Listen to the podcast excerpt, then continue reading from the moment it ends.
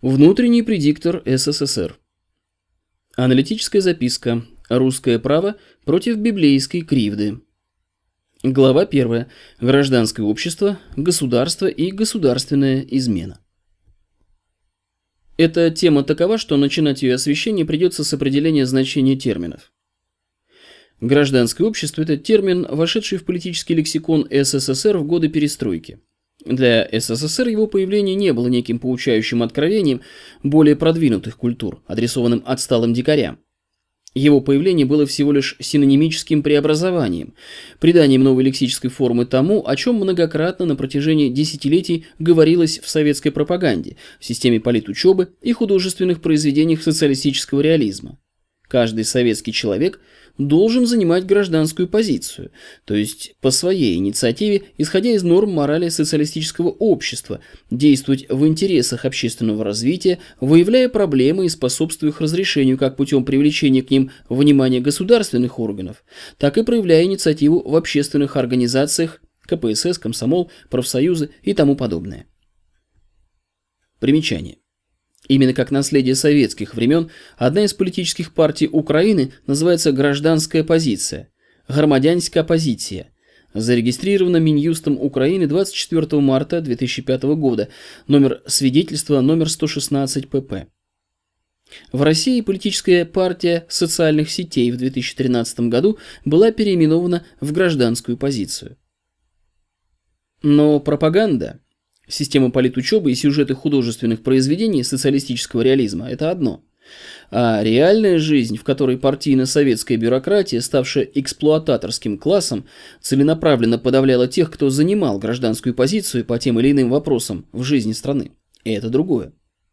Именно по этой причине некоторая часть советского общества в годы перестройки восприняла как нечто новое термин «гражданское общество».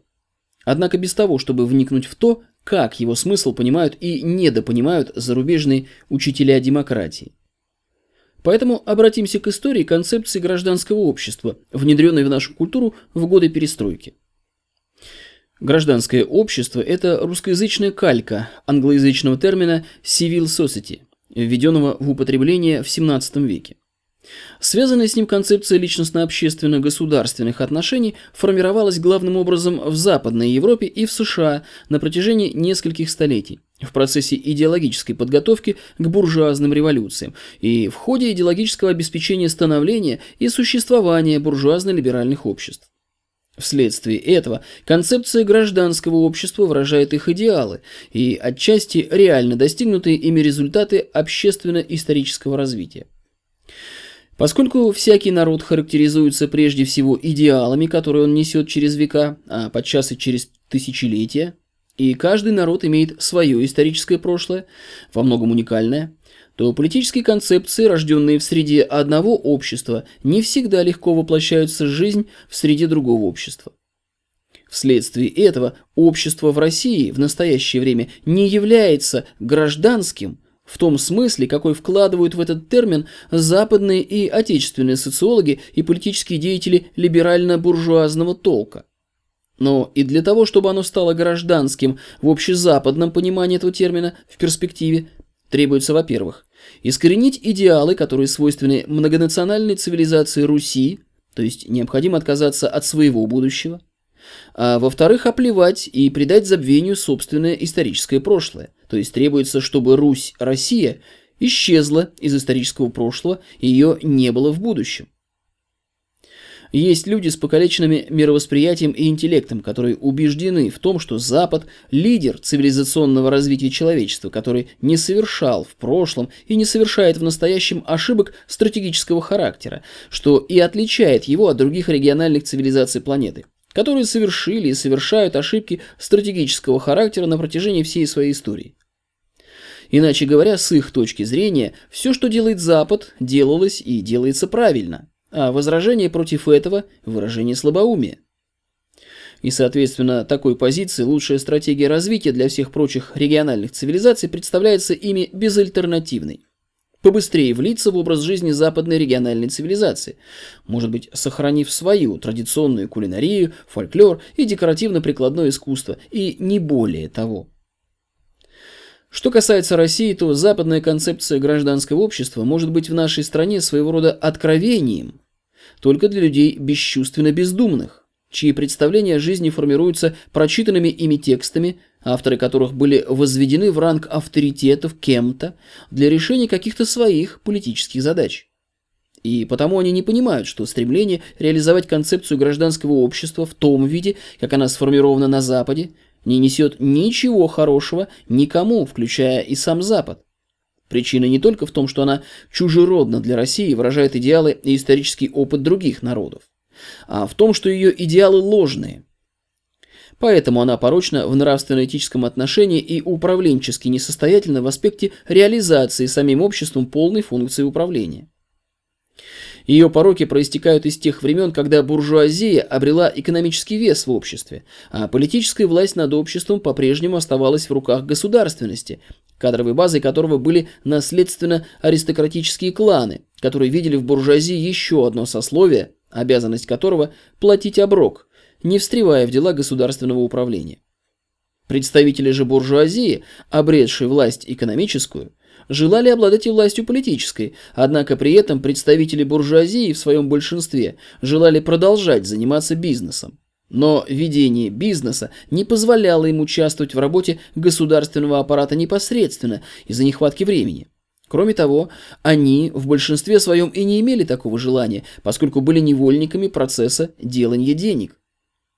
Из этого и проистекают два характерных свойства западной концепции гражданского общества непрестанный конфликт между пресловутым гражданским обществом и государственностью, интенсивность которого может меняться в широких пределах, от готовности гражданского общества к войне против государственности до реального ведения боевых действий с целью свержения тех или иных политиков персонально, либо свержения исторически сложившейся государственной власти в целом. Идея наемной государственности, которая обязана служить тем, кто платит налоги, на том основании, что налогоплательщики якобы являются работодателями для всех представителей государственного аппарата. При этом в западной концепции гражданского общества есть и лицемерная, заведомо лживая составляющая. Наиболее доступная в наш интернет-век энциклопедия Википедия в статье «Гражданское общество» его первым признаком называет наличие в обществе свободных владельцев средств производства. И потом к этому признаку добавляет другие. Развитая демократия, правовая защищенность граждан, определенный уровень гражданской культуры, высокий образовательный уровень населения, наиболее полное обеспечение прав и свобод человека, самоуправление, конкуренция образующих его структур и различных групп людей, свободно формирующиеся общественные мнения и плюрализм, сильная социальная политика государства, многоукладная экономика, большой удельный вес в обществе среднего класса. В действительности, первый из названных признаков – единственный признак гражданского общества западного типа. Все остальное стало реальностью либо культовой иллюзией, подменяющей реальность в миропонимании людей, и было причислено к атрибутам гражданского общества только в 20 веке, большей частью во второй его половине. И произошло это не по доброй воле сообщества свободных владельцев средств производства, а в результате ужаса, который вызвала у наиболее дальновидной части этого сообщества Великая Октябрьская социалистическая революция и ее последствия в виде возникновения СССР с его идеалом искоренения угнетения и эксплуатации человека человеком и с последующим обретением СССР ранга сверхдержавы по итогам Второй мировой войны XX века.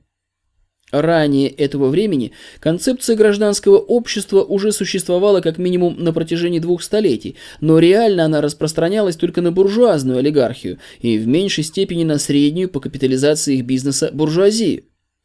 Особенности личностной психики большинства людей таковы, что численность элиты местного и общегосударственного уровня определяется емкостью адресной книги личностной психики, то есть в пределах примерно до 250 человек.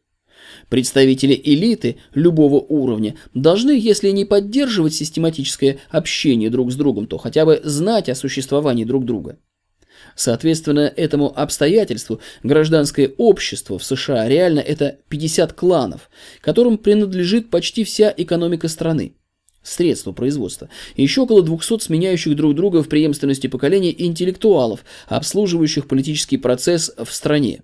В том смысле, что именно эти люди в непрестанно текущем настоящем вырабатывают и проводят в жизни решения, которые предопределяют облик будущего в обоих его аспектах. То, что было задумано, и то, что сопутствует задуманному, улучшая его качество в сопоставлении с задуманным, либо ухудшая его. Остальной средний класс и наиболее слабоумная часть наемного персонала – не получающие дивидендов по акциям в сколь-нибудь значимом объеме, только мнит, что они тоже часть гражданского общества, но они не формируют матриц, в которых реализуется будущее, а являются объектами и жертвами политики, которую делают другие. Примечание. С середины 20 века это стало касаться и подавляющего большинства акционеров крупных компаний реальная власть над которыми перешла от акционеров-собственников к наемным топ-менеджерам, которые правят компаниями по своему усмотрению. Примерно так же, но с поправкой на размеры территорий и численность населения, обстоит дело и в других государствах Запада. В них пресловутое гражданское общество, аналогичное по своему составу группа, численностью в пределах 250 человек. Примечание кланы буржуазной олигархии и сменяющие друг друга в преемственности поколений обслуживающие политический процесс интеллектуалы. Все остальное население, включая и мелкую буржуазию, реально было и есть один из многих экономических ресурсов, на которые нормы буржуазной олигархической этики гражданского общества не распространялись.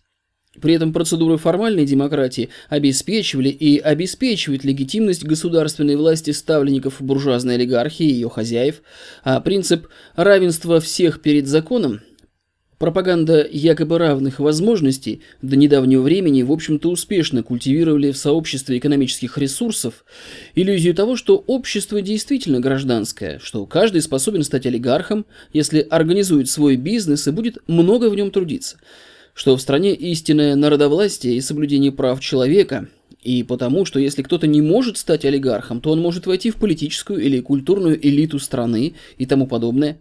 Надо только много и хорошо трудиться. До возникновения СССР и распространения его жизненных идеалов в других странах Гражданские общества Запада жили совершенно иначе.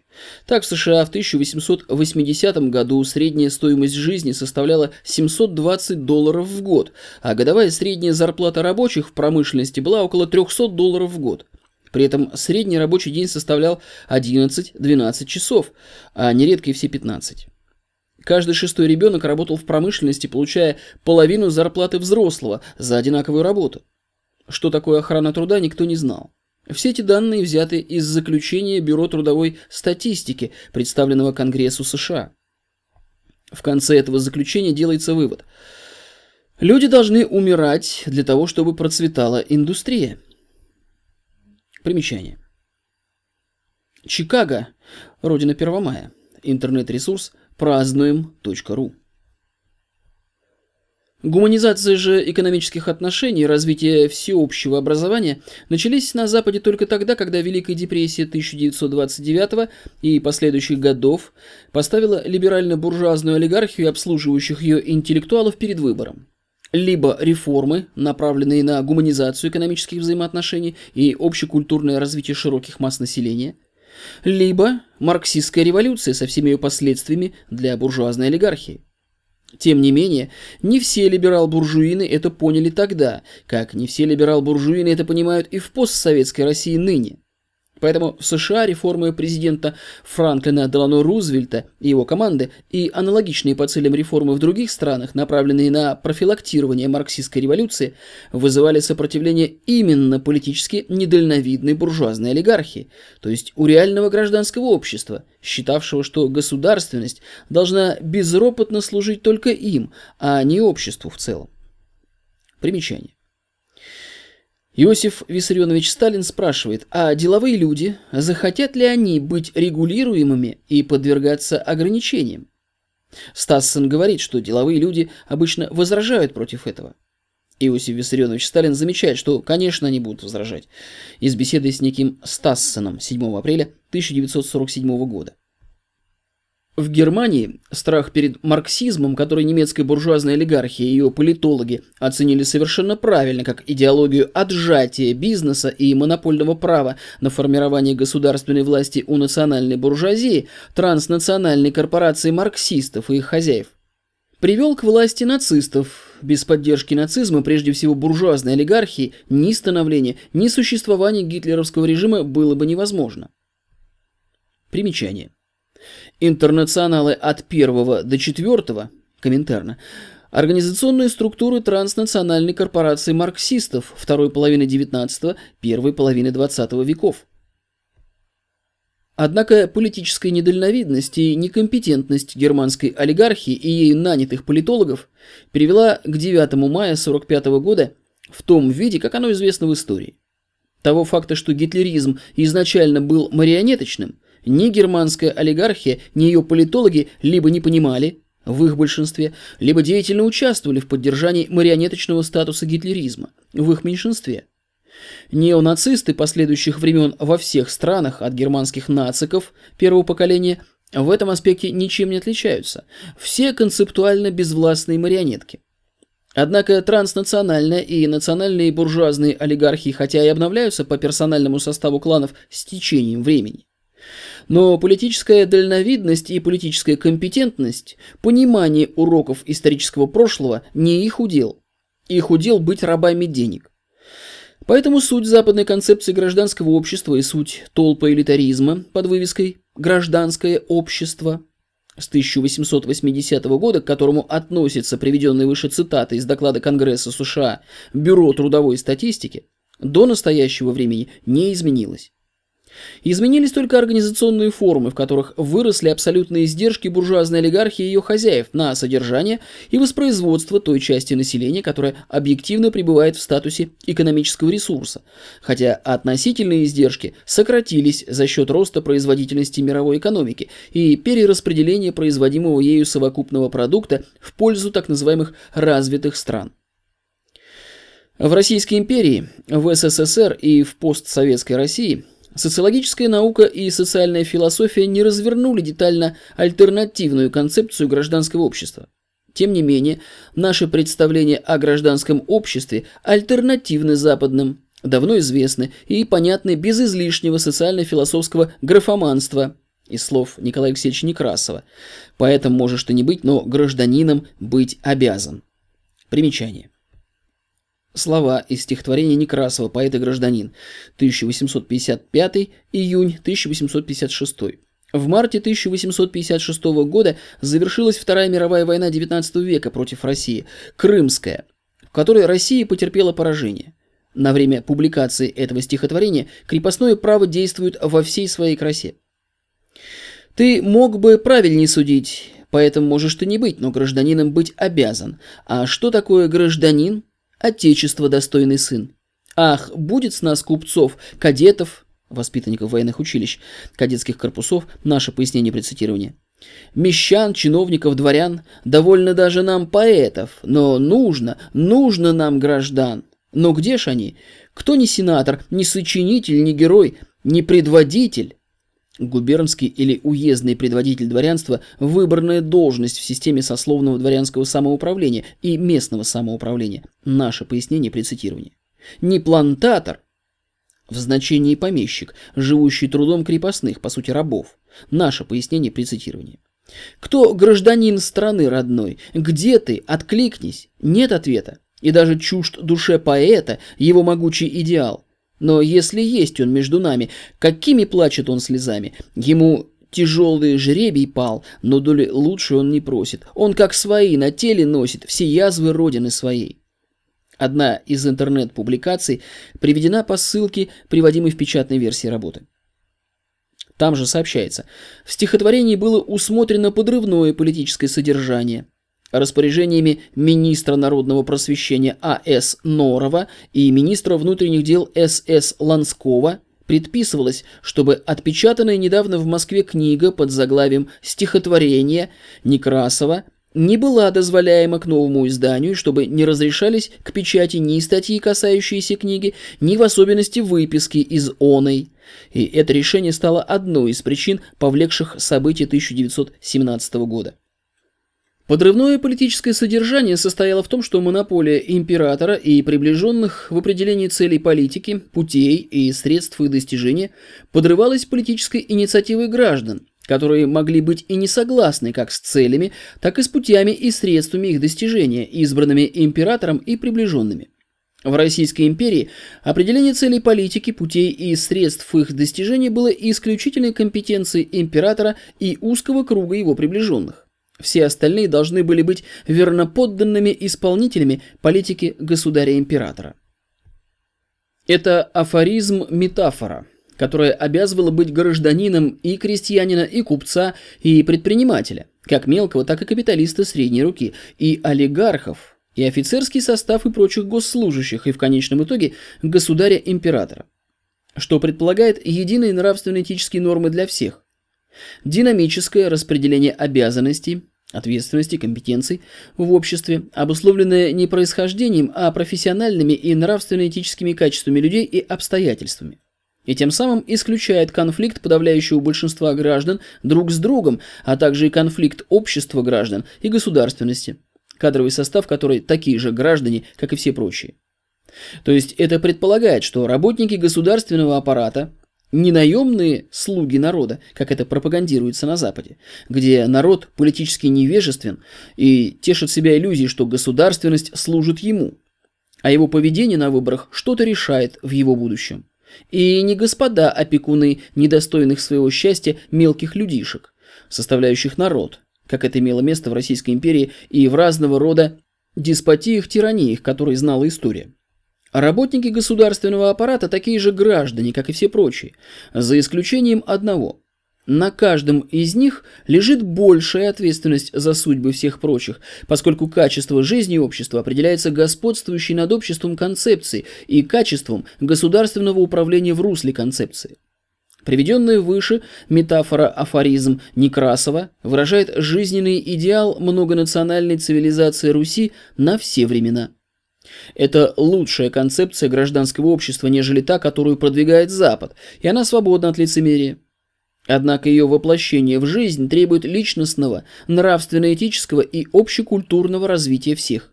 В противном случае мы получим еще одну реализацию афоризма Василия Осиповича Ключевского, которым он заблаговременно охарактеризовал прожект строительства социализма в Российской империи.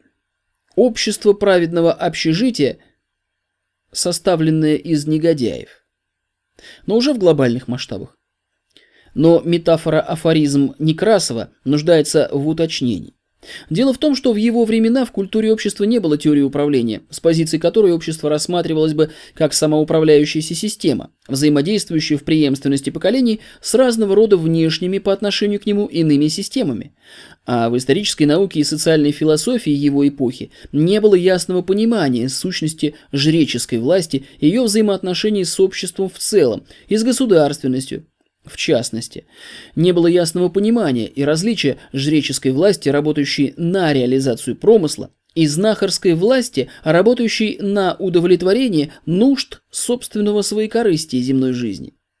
Если же с позиции «до ту» рассматривать жизнь общества, то гражданин в понимании его социальной роли Николаем Некрасовым управленчески грамотен и является носителем жреческой власти, иначе говоря, власти концептуальной, работающей на осуществление промысла, и которая, если соотноситься с полной функцией управления, выше царской власти, то есть выше государственной власти, всегда подчиненной той или иной определенной концепции, то есть гражданин Богу не грешен, царю не виновен. Примечание. Следственный комитет РФ подозревает, что это экстремизм, поскольку стряпается дело о внесении работ ВП СССР «Мертвая вода» и достаточно общей теории управления в федеральный список экстремистских материалов. В соответствии с этим уточнением концепция гражданского общества Николая Некрасова в идеале – Государство – это мы все, что предполагает обусловленность гражданских прав каждого из нас обязанностями и долей ответственности за судьбы всех, то есть ответственности за судьбы Отечества и человечества в русле промысла, который он принимает на себя соответственно принципу нравственно-этического единства всех граждан. Примечание. Государство – это государственность как субкультура управления на профессиональной основе, делами общественной значимости на местах и в масштабах всего общества, плюс население, территория, акватория и воздушное пространство, на которое распространяется власть этой государственности. Но реальность далека от этого идеала, и это выражается в том, что на Руси, в России, были и есть граждане в некрасовском значении этого термина, но они, как и во времена Некрасова, составляют меньшинство общества, а большинство – не граждане, а подданные государства, в котором они живут, причем далеко не все они верно подданные.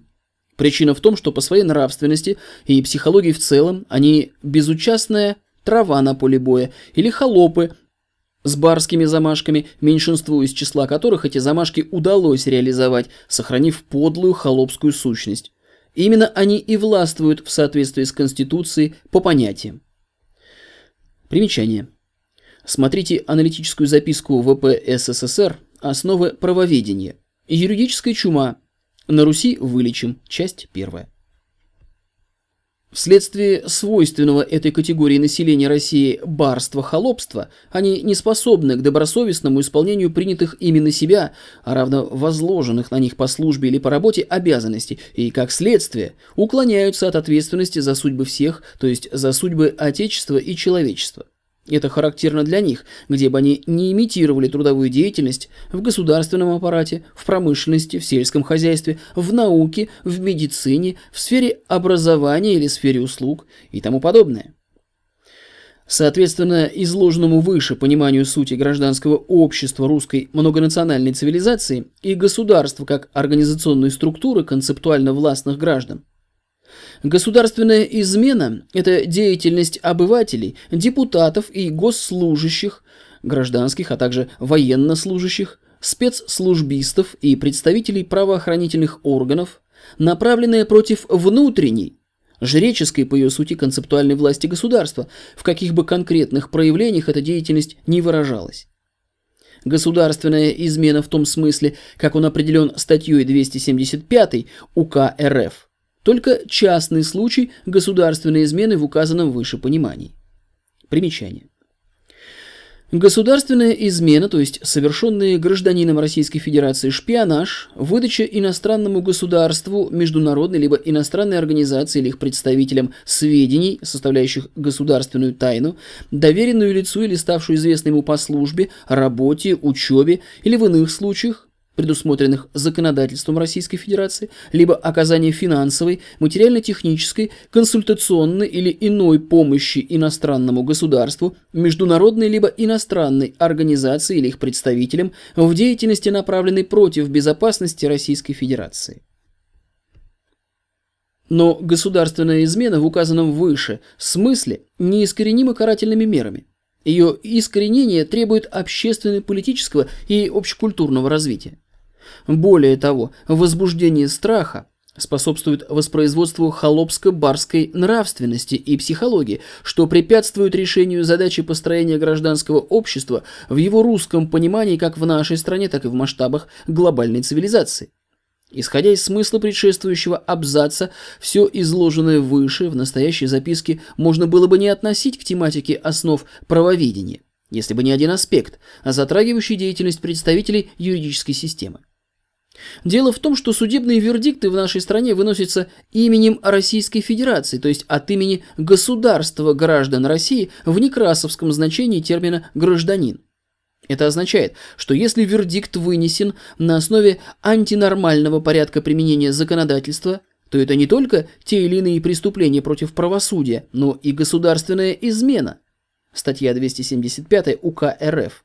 Поскольку вследствие вынесения неправосудного вердикта государственность теряет доверие населения, а это помощь, реально оказанная иностранным государствам, международным или иностранным организациям или их представителям в деле подрыва безопасности Российской Федерации. То же касается и всех прочих случаев, когда должностное лицо, состоящее на государственной службе, попирает законные права граждан, провозглашенные государством, действуя от имени этого же государства, будучи облаченным в форменную одежду того или иного государственного ведомства, предъявляя служебное удостоверение, либо действуя в официальном офисе того или иного органа государственной власти. Вред усугубляется, если такое должностное лицо является руководителем того или иного органа государственной власти или его подразделения и изменнически по отношению к государству руководит работой этого органа власти или подразделения. Такого рода изменническая деятельность представляет особую опасность, поскольку если граждане и подданные государства не находят узаконенных работоспособных средств очистить государственный аппарат и депутатский корпус от изменников – то в обществе неизбежен рост действительно экстремистских настроений, некоторая часть из которых обязательно будет реализована произвольным образом, не всегда узаконенным порядком. А в случае превышения количеством носителей действительно экстремистских настроений некоторой критической доли по отношению к численности общества, крах государственности и сопутствующие ему социальные бедствия становятся неизбежными. Общественная опасность такого рода деяний представителей юридической системы создает все основания для того, чтобы к составам преступления против государственной власти, интересов государственной службы и службы в органах местного самоуправления, глава 30 УК РФ, и преступлениям против правосудия, глава 31 УК РФ, плюсовать Состав преступления, предусмотренный статьей 275 УК РФ, государственная измена в форме оказания иной помощи иностранному государству, международной либо иностранной организации или их представителям в деятельности, направленной против безопасности Российской Федерации. Примечание. Кроме ранее перечисленных ранее в статье 275 УК РФ видов помощи иностранным государствам, международным и иностранным организациям и их представителям. Наше пояснение при цитировании. Это тем более правомерно, что, как показывает практика, по крайней мере, с середины XIX века, если не раньше, ни в одном государстве мира не было самостийных оппозиций – но у всякой концептуально безвластной оппозиции всегда были кураторы, как от спецслужб зарубежных государств, так и от мировой закулисы, делающие глобальную политику. Если же государственная власть не очищает самую себя от изменников, то с течением времени она в целом становится изменнической, следствиями чего являются утрата ею объективной сакральности, автоматическая утрата легитимности во мнении граждан, в некрасовском значении этого термина, и хотя с точки зрения изменнической государственности такие упреки в ее адрес экстремизм, однако же в этом случае, как показывает история, ей и ее представителям персонально лучше не бороться с выдуманным экстремизмом, а подумать о своих взаимоотношениях с Немезидой и перестать быть изменниками и предателями по отношению к своему народу. Примечание. Смотрите аналитическую записку ВП СССР «Основы правоведения», Юридическая чума. На Руси вылечим. Часть вторая. Глава вторая. Русское право. Право свободы воли. Юридическая система России, созданная в рамках библейского проекта порабощения человечества от имени Бога, как показывает жизнь, переживает кризис. Но этот кризис в силу того, что библейский проект, глобально-политический проект, не только внутри российский, но также и глобальный, то есть так или иначе затрагивающий юридические системы всех стран Запада, и в несколько меньшей степени затрагивающий государства, в которых юридическая система основана на иных мировоззренческих традициях. В российской газете от 12 марта 2014 года опубликована очередная статья председателя Конституционного суда Российской Федерации в 1991-1993 годах и снова с 2003 года В. Д. Зорькина. Цивилизация права. Примечание. На сайте российской газеты представлена подборка статей Зорькина за несколько лет, посвященных разным вопросам. Смотрите ссылку на интернет-ресурс, приведенный в печатной версии настоящей работы. Если право погибнет, то мир окажется у края бездны. Примечание. Смотрите ссылку на интернет-ресурс в печатной версии работы.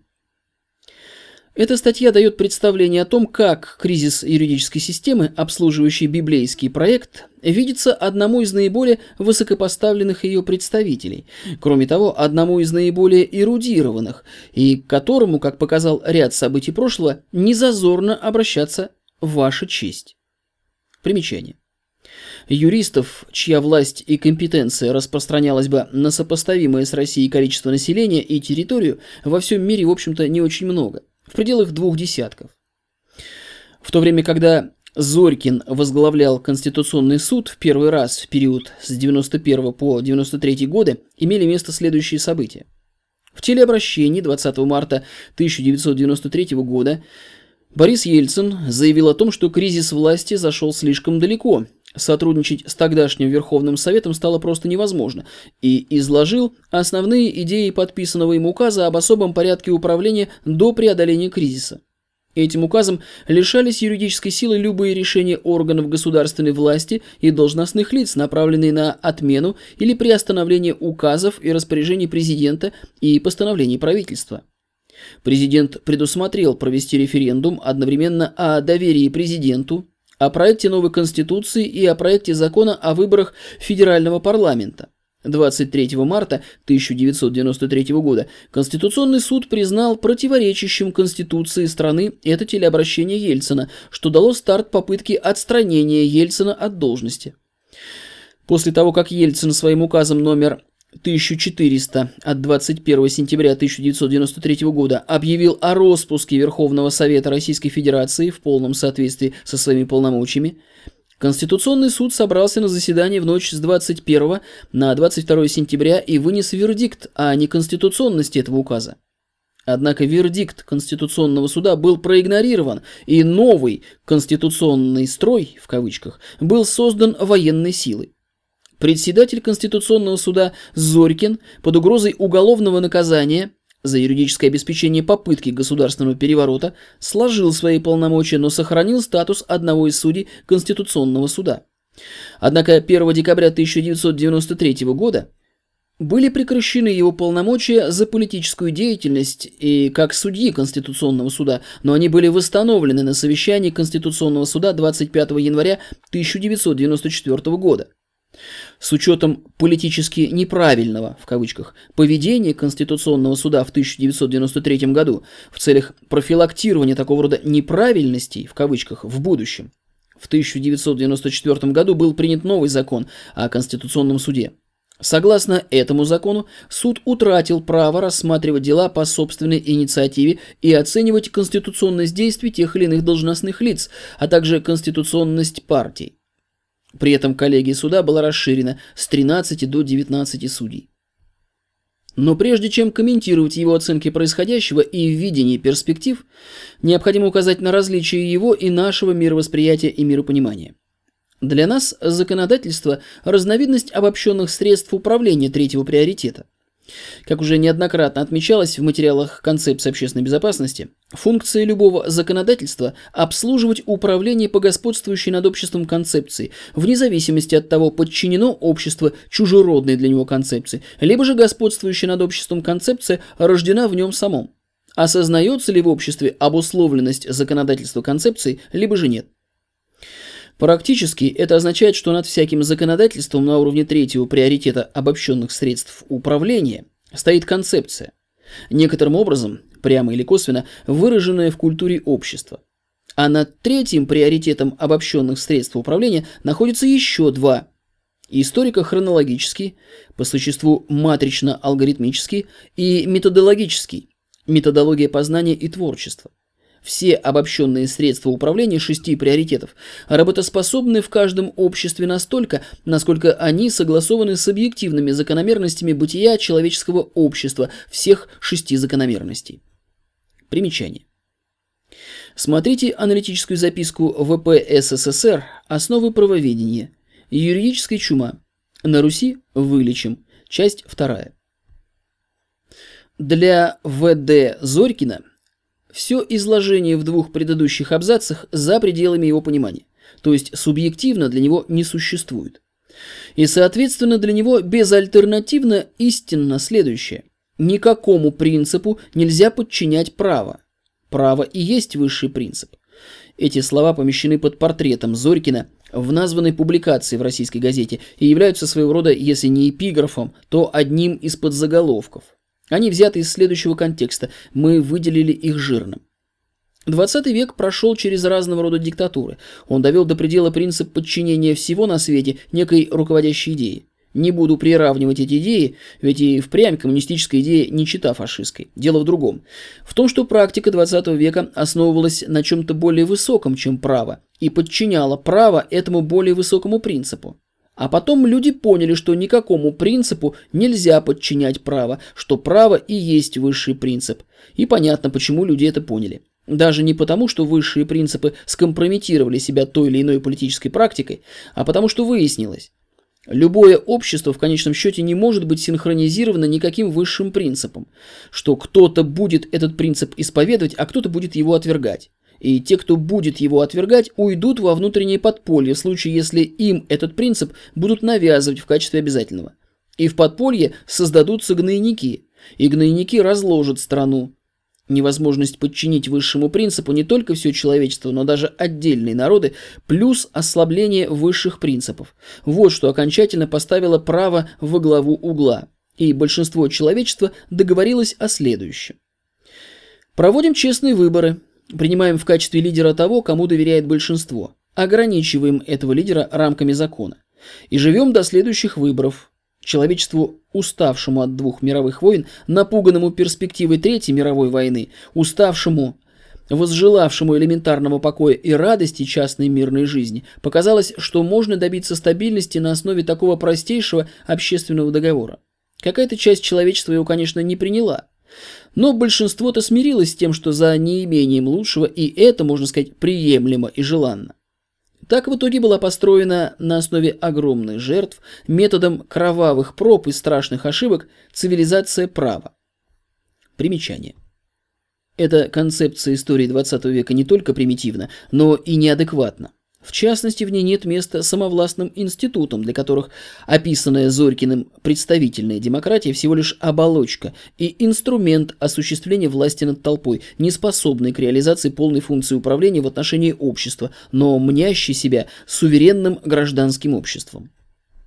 Та самая цивилизация, частью которой я всегда себя осознавал, которой я служил верой и правдой, и которая рушится на моих глазах. В действительности рушится не глобальная цивилизация права, как это представляется Зорькину, а в глобальных масштабах рушится юридическая система, обслуживающая библейский проект порабощения человечества от имени Бога. Но это следствие того, что сам библейский проект, который обслуживает и защищает созданная в его рамках юридическая система, проявил свою жизненную несостоятельность. Эта несостоятельность выражается в форме разнообразных тенденций к самоубийству западной региональной цивилизации, построенной на основе библейских идей, в которой она норовит вовлечь и все прочие региональные цивилизации, заявляя свои претензии на глобальное лидерство и попирая международное право при продвижении библейского проекта военной силой и тайными, заведомо незаконными операциями, проводимыми спецслужбами и дипломатическими миссиями на территориях других стран, в полном соответствии с Конституцией права силы, но не в пределах какого-то одного государства, а в делании глобальной политики. Примечание. Смотрите аналитическую записку ВП СССР. Основы правоведения. Юридическая чума. На Руси вылечим. О том, как в цивилизации права, вопреки всем декларациям о законности и правовой защищенности личности, социальных групп и народов, якобы защищаемых международным правом и ООН, действует именно право силы, Зорькин пишет но в его понимании это антисистемная ошибка, а не системообразующий принцип, цинично прикрываемый кодифицированным правом. В 1993 году я спрашивал тех, кто воспевал стрельбу из танков по Верховному Совету, могут ли они себе представить что-либо подобное в западных странах. Теперь я могу повторить этот вопрос. Могут ли мои высокопоставленные западные коллеги представить себе, что полицейские Парижа или Нью-Йорка будут безропотно сносить удары толп, захватывающих ключевые столичные административные здания, забрасывающих их бутылками с напалмом и так далее.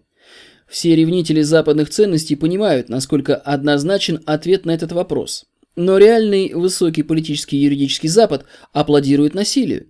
Этому Западу не хватает верности духу цивилизации права для того, чтобы признать очевидное и сказать про черное, что оно черное, а по поводу белого, что оно белое. Но ведь именно эта неспособность давать оценку, исходя из верности духу права, духу цивилизации, на этом праве построенном, породит крушение самой этой цивилизации. Жертвами же этого крушения станут все. Не только граждане Украины и России, но и граждане Германии, Франции, Великобритании, всей Европы и всего мира. На крушение этой нашей цивилизации права будут иронически смотреть те, кто строит свою общественную жизнь на иных основах. Неужели и в тот момент, когда они, смеясь, начнут аплодировать нашему краху, нам всем не станет стыдно? Между тем, те, кто будет аплодировать этому краху, недолго просуществуют. Цивилизация права потянет за собой в бездну и все остальные цивилизации, являющиеся сейчас, увы, по сути, реликтовыми структурами.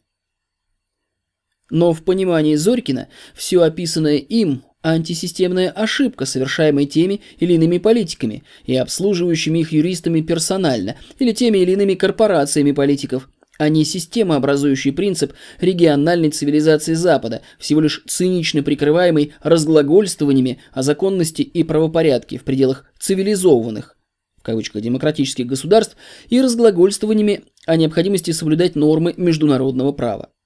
В действительности, если действует право силы, то кодифицированное право внутренне противоречиво, поскольку его первейшая задача – узаконить результат, достигаемый силой.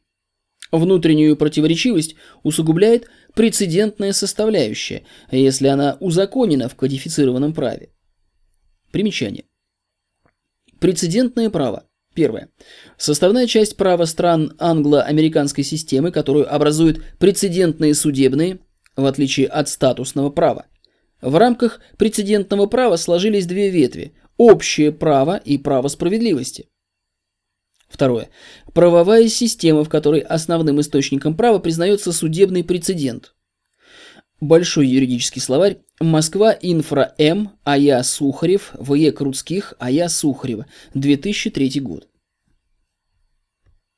Поэтому в такой внутренней противоречивой юридической системе взаимно изолированными ссылками на разные статьи законов, а в международном праве ссылками на договоренности разных лет и эпох, можно доказать как законность, так и незаконность одного и того же решения, даже если не следовать антинормальному порядку применения законодательства. А если следовать антинормальному, то можно обосновать законность всего чего угодно. Кроме того, описанное Зорькиным только видимое извне составляющая процесса саморазрушения библейской цивилизации, в сопоставлении с которой все прочие региональные цивилизации планеты представляются Зорькину реликтовыми структурами, то есть утратившими право на существование, если смотреть на них с точки зрения цивилизации права. Хотя в действительности саморазрушается именно она – если реликты и гибнут, то только в результате проникновения в них западных ценностей и разрушения под их воздействием их самобытного жизненного уклада. В отличие от них, библейская цивилизация гибнет под воздействием ее собственных системообразующих принципов, а не в результате агрессии других региональных цивилизаций Земли. О причинах саморазрушения библейской цивилизации права силы Зорькин все-таки сказал, хотя и не понял того, что это и есть главная причина ее саморазрушения. Для меня обрушение этой цивилизации не менее горько и болезненно, чем для жителя позднего Рима обрушение его великой империи. Я всегда боролся за то, чтобы право восторжествовало. Именно этим была обоснована моя позиция осенью 1993 года. Я не могу сказать, что я в восторге от высказывания великого философа «пусть погибнет мир, но восторжествует правда». Но я твердо убежден, что если право погибнет, то мир окажется у края бездны. Выделено нами курсивом при цитировании. Здесь следствие атеизма, кодифицированное право неоправданно, отождествлено с правдой, правдой истины, проистекающей от Бога. И я не вижу той великой идеи, которая может заменить собой право, спасая мир от низвержения в бездну. Примечание. Тот факт, что один из главных юристов страны не видит великой идеи, не означает, что такая идея не существует в принципе. И потому главное в статье Зорькина то, что он по умолчанию поставил вопрос о возможности или невозможности существования такой идеи. Но реальная жизнь такова, что если вопрос поставлен и сформулирован адекватно жизни, то ответ на него в самом вопросе в какой-то мере уже дан. И как мы увидим ниже, сам Зорькин в своей статье такой ответ сформулировал по независящим от него обстоятельствам, но, к сожалению, как это часто бывает, он сам этого ответа не понял. Как так могло случиться? А вот так. Для юриста человека не существует. Отрицая, Зорькин утверждает великую идею, которая может синхронизировать, объединить по-русски, все человечество. Эта идея проста и непроста одновременно. Люди, станьте человеками. Эта великая идея объединения всех народов мира могла появиться только в русской цивилизации, поскольку только в ней есть пословица «все люди, да не все человеки». И эта идея требует дать ответ по существу на вопрос, почему Диоген ходил по городу днем с фонарем, и на недоуменные вопросы сограждан отвечал «ищу человека» тем самым отказывая своим соотечественникам в том, что они реализовались в таковом качестве. Я бы хотел, чтобы такая идея существовала, но пока что на горизонте не маячит ничего подобного, а право рушится, рушится стремительно. Я говорил об этом тогда, когда международное право рушилось и подменялось грубой силой в Ираке, Югославии, Египте, Тунисе, Ливии, Сирии. И было ясно, что когда-нибудь это приобретет совсем губительный характер. Теперь такой момент наступил. На Украине произошла катастрофа права, чреватая гибелью всей цивилизации права, которую человечество выстрадало в кровавых войнах и революциях 20 века. И все мы понимаем, что есть одна и только одна сторона, нарушившая право, поправшая его и продолжающая наращивание бесправия. Можно что угодно говорить о президенте Януковиче, но я прошу всех, кто сжигаем страстями по его поводу, посмотреть даже не на самого президента, а на феномен Януковича глазами юриста. Янукович был избран законно. Никто не оспаривал законности его избрания. Цивилизация права требует, чтобы избранный глава государства либо исполнял доверенные ему функции, либо был законным образом отстранен от власти. Отстранен ли Янукович от власти законным способом? Лишен ли он власти сообразно законам Украины? Люди, ставящие во главу угла идейные ценности или ценности иного порядка, могут страстно обсуждать недостатки этого человека. Но для юриста человека не существует, есть совокупность функциональных характеристик, приобретаемых и теряемых законным образом. Примечание. Выдержки из статьи Зорькина мы привели в удобном нам при комментировании порядке. В оригинале последний приведенный нами фрагмент следует непосредственно за первым, оканчивающимися словами, которые рушатся на моих глазах. В последнем абзаце мы выделили при цитировании часть текста жирным. То обстоятельство, что в юридической системе, созданной в рамках библейского проекта «Человека не существует», а есть только подменяющая человека совокупность функциональных характеристик, приобретаемых и теряемых законным образом, это главная причина начавшегося краха цивилизации права. Но этот начавшийся процесс краха юридической системы, созданный в рамках библейского проекта порабощения человечества от имени Бога, следствие того, что его главная цель – становление глобального фашизма. То есть цивилизации, в которой достижение человечного типа строя психики людьми должно быть гарантированно исключено. Примечание. Смотрите работы ВП СССР «Сад растет сам», «Печальное наследие Атлантиды», «Троцкизм – это вчера, но никак не завтра»,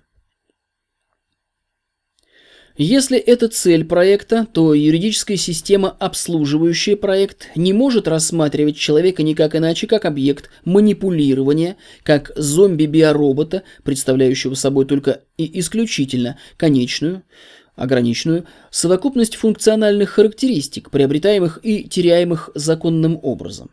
Примечание. Из этого стремления к манипулированию и проистекает федеральный список экстремистских материалов. То, что функциональные характеристики могут в жизни приобретаться и теряться помимо узаконенного образа, об этом Зорькин не сказал, хотя в жизни такое неизбежно.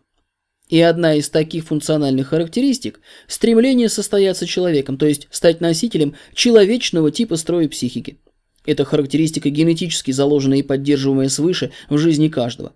Но если в библейской цивилизации кто-то претендует на ее реализацию, то он с точки зрения юриспруденции библейского проекта – экстремист – и должен быть подавлен.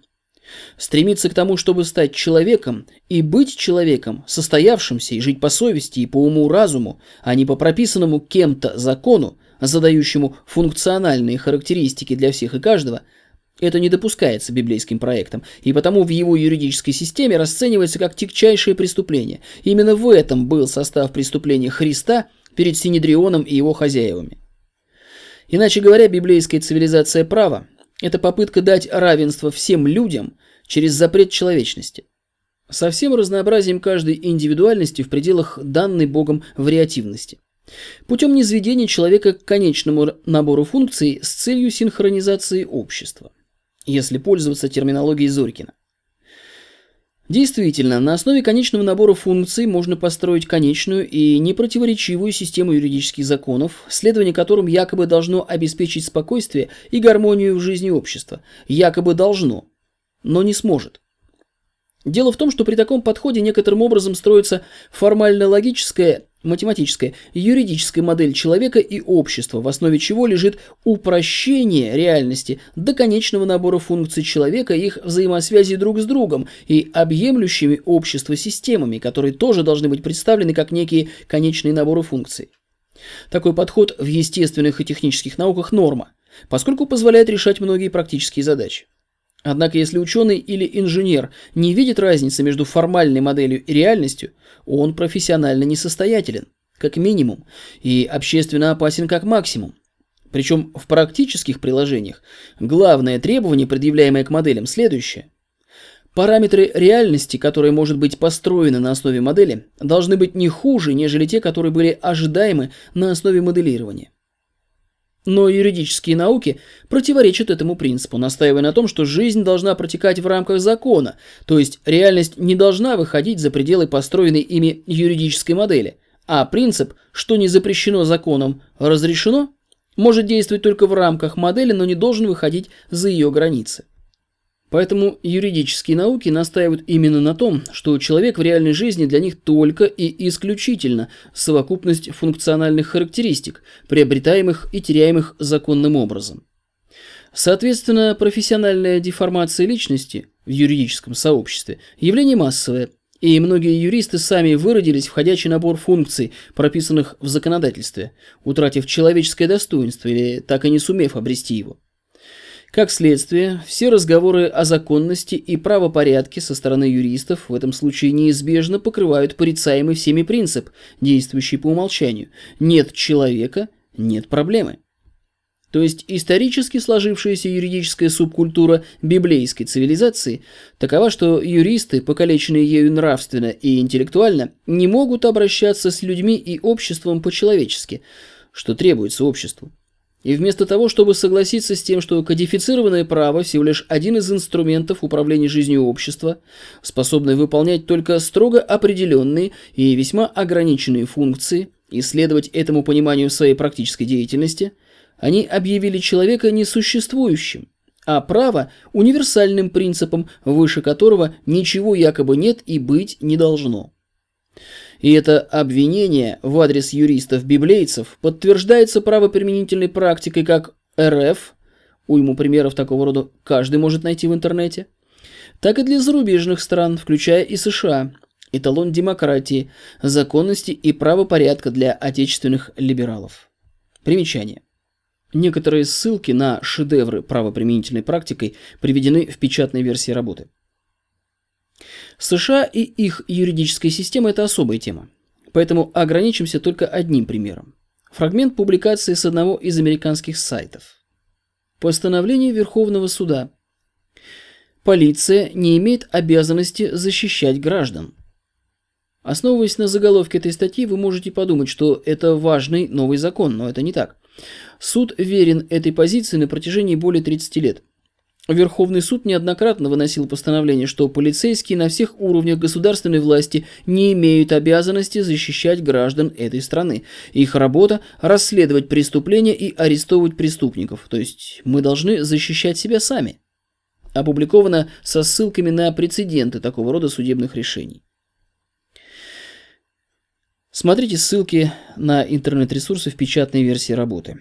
В статье New York Times от 28 июня 2005 года, опубликованной по последней ссылке, сообщается, что полиция города Кастл-Рок, штат Колорадо, отказалась приехать по вызову женщины, просившей защитить ее семью от угроз со стороны бывшего мужа, который имела на руках решение суда о защите ее и ее семьи от его угроз. Дело кончилось тем, что бывший муж в конце концов похитил и убил трех ее дочерей, Тем не менее, Верховный суд США стал на сторону полиции и отменил иск женщины в апелляционный суд против города Кастл-Рок, чья полиция нарушила судебный вердикт о защите ее и ее семьи от бывшего мужа. То есть, если следовать букве законного решения Верховного суда США от 27 мая 2005 года, американский полицейский вправе смотреть на то, как убивают человека, не вмешиваясь, но после того, как человека убьют, он обязан принять меры к расследованию преступления и аресту преступников. Все изложенное выше в настоящей работе, а также в аналитических записках «Основы правоведения», «Юридическая чума на Руси вылечим», части 1 и 2, и федеральный список экстремистских материалов как выражение разрушения нравственно-интеллектуального фундамента библейской юрисдикции, ставит вопрос о построении альтернативы этой столь порочной юридической системе. Но встают вопросы о том, как ее строить. Отказаться от юридической системы вообще ни одно современное общество не способно, без того, чтобы такое решение не повлекло бы за собой социальную катастрофу. Причин две.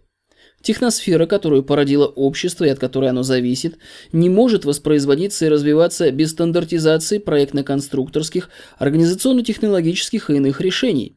А система стандартизации и сертификации и де-факто, и де-юре – это закон для этой деятельности.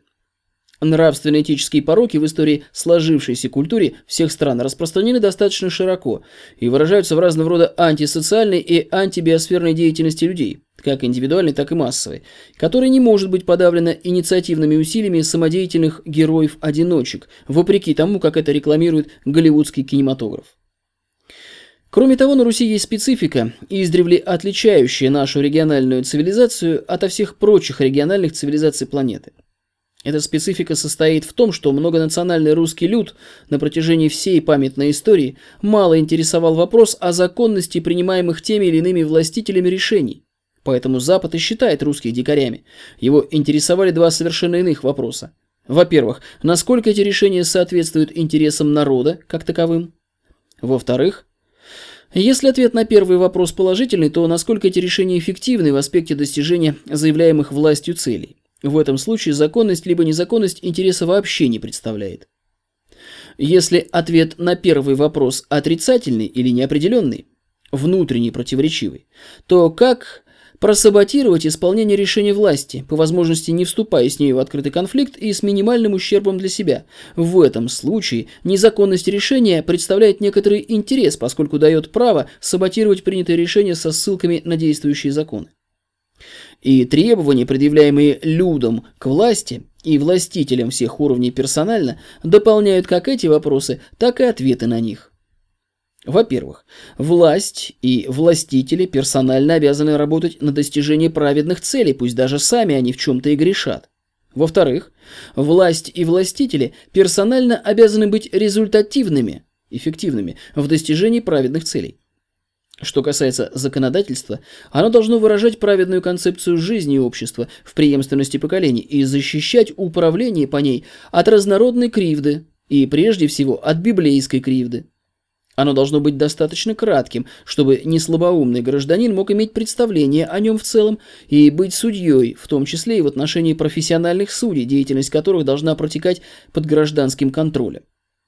Поскольку не все в жизни может быть кодифицировано, а кроме того достижение общественного блага в ряде случаев может потребовать приступить через неадекватные ситуации нормы действующего закона, то кроме судебной системы, действующей на основе кодифицированного права, должны быть органы беззаконного суда, выносящие решения по совести и чести, исходя из анализа конкретных ситуаций, в которых кодифицированное право, по мнению обвиняемого или общественности, в той или иной мере неадекватной ситуации, и решение, выносимое на его основе, несправедливо. Внутренний предиктор СССР, 19 марта 2014 года.